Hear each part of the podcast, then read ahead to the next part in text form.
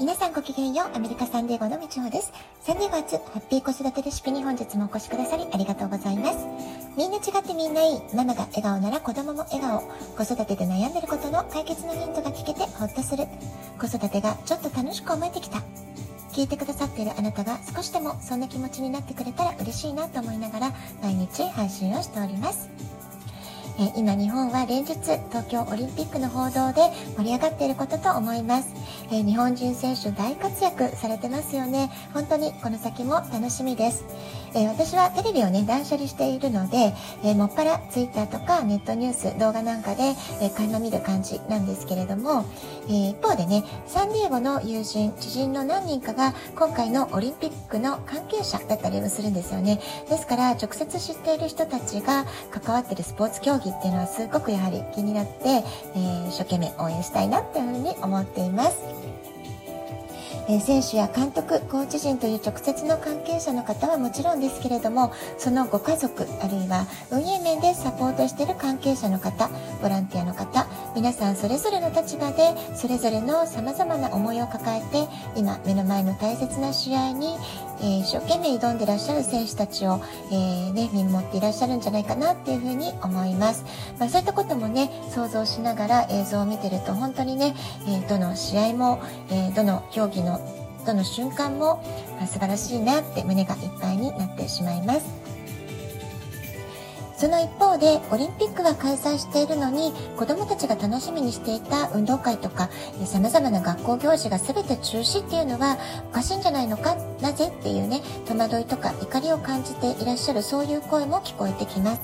以前お便り紹介でも同調圧力ということをねお話ししましたけれどもなんだかそのわからない違和感とか、えー、社会的ななんかこう圧を感じる空気感息苦しさ納得いかない気持ちっていうのをね感じてらっしゃる方、えー、これはね日本だけじゃなくてね世界の各地で今多いんじゃないかなと思います。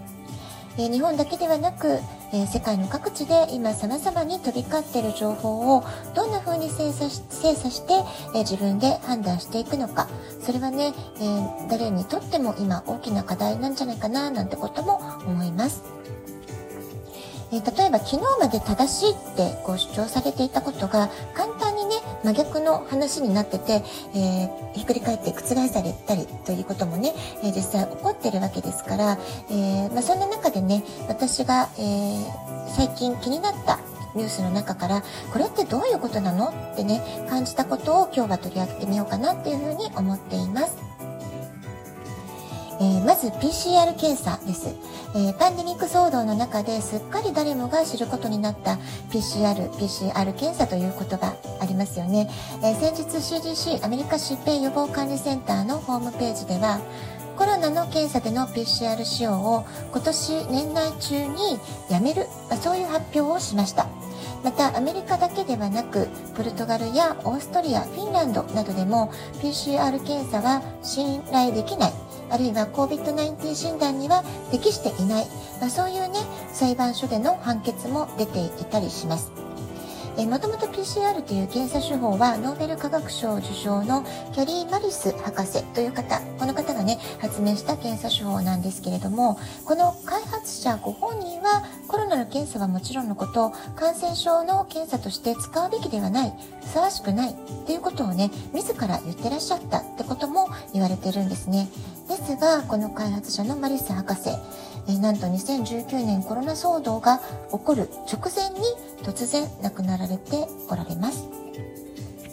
えー、それからね、彼と同じように PCR 検査に疑問の声を上げる方、他にもね、たくさんいらっしゃったわけなんですよね。あまり報道とかはされていませんけれども、ネットではかなりね、いろんな、えー、動画とか、えー、文章とか出回ってたんじゃないかなと思います。えー、例えば私が印象に残っていたのは、当時のタンザニアの大統領の方ですね、えマンゴーなどの植物、あるいは様々な動物でも PCR 検査でチェックをしてみて、えそれでね、いろいろポジティブになるものがすごく多い。なので、これは感染症の検査として適正ではないんじゃないか。まあ、そういうね、声明を発表されていたわけです。ですですがこの方も今年の3月に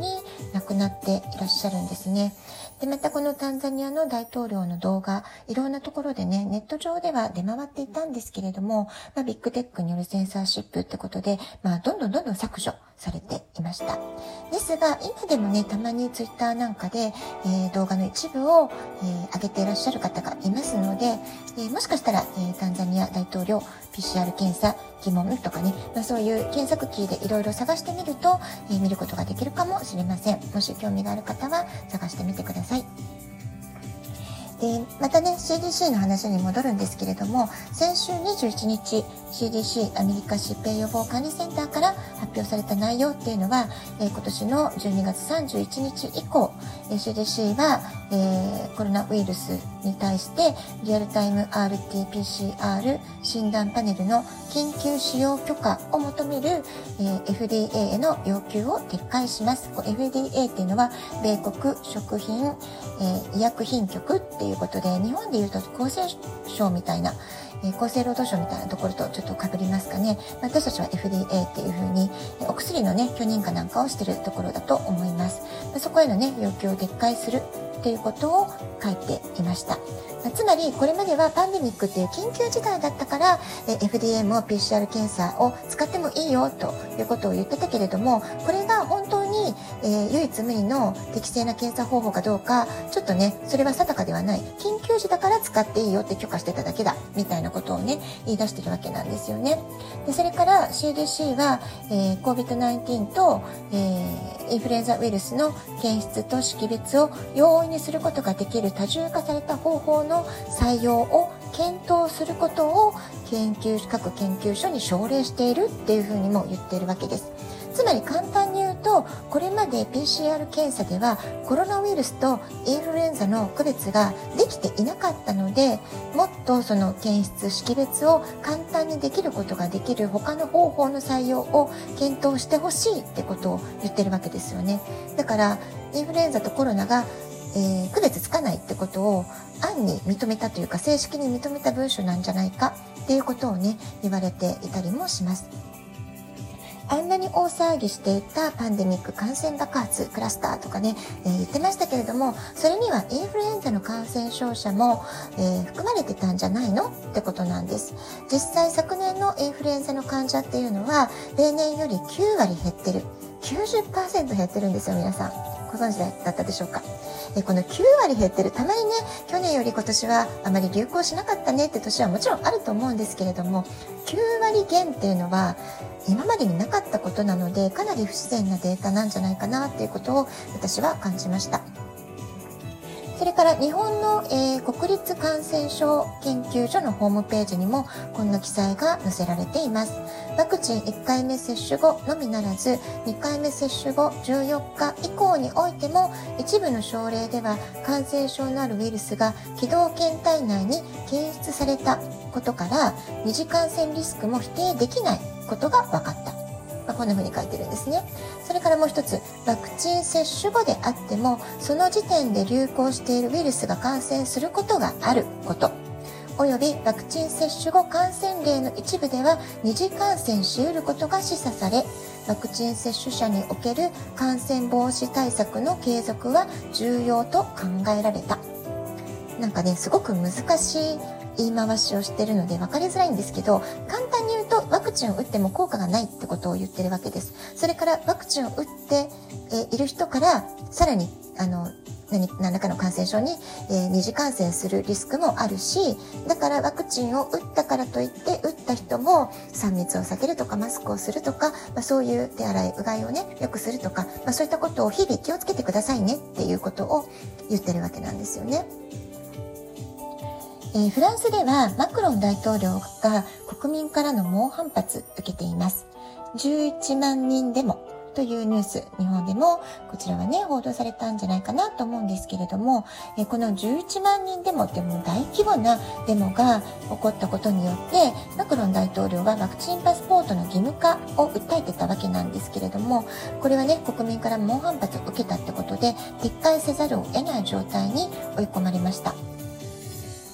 え、それから世界ではイスラエルがワクチン先進先進国というふうに言われていますけれども、ワクチン接種が進んでいる国の現状を、まあ、今のね、リアルデータが出てるわけですから、えー、8割ぐらいがワクチン接種して、その人たちがどうなってるかってことをね、検証するデータがあるわけですよね。ですので、私たちの未来予測として使うデータがあるってことが言えるかと思います。先日、アメリカの FOX ニュースでは、デルタ株感染者の84%がワクチン接種を2回した人たちであるという報道をしました。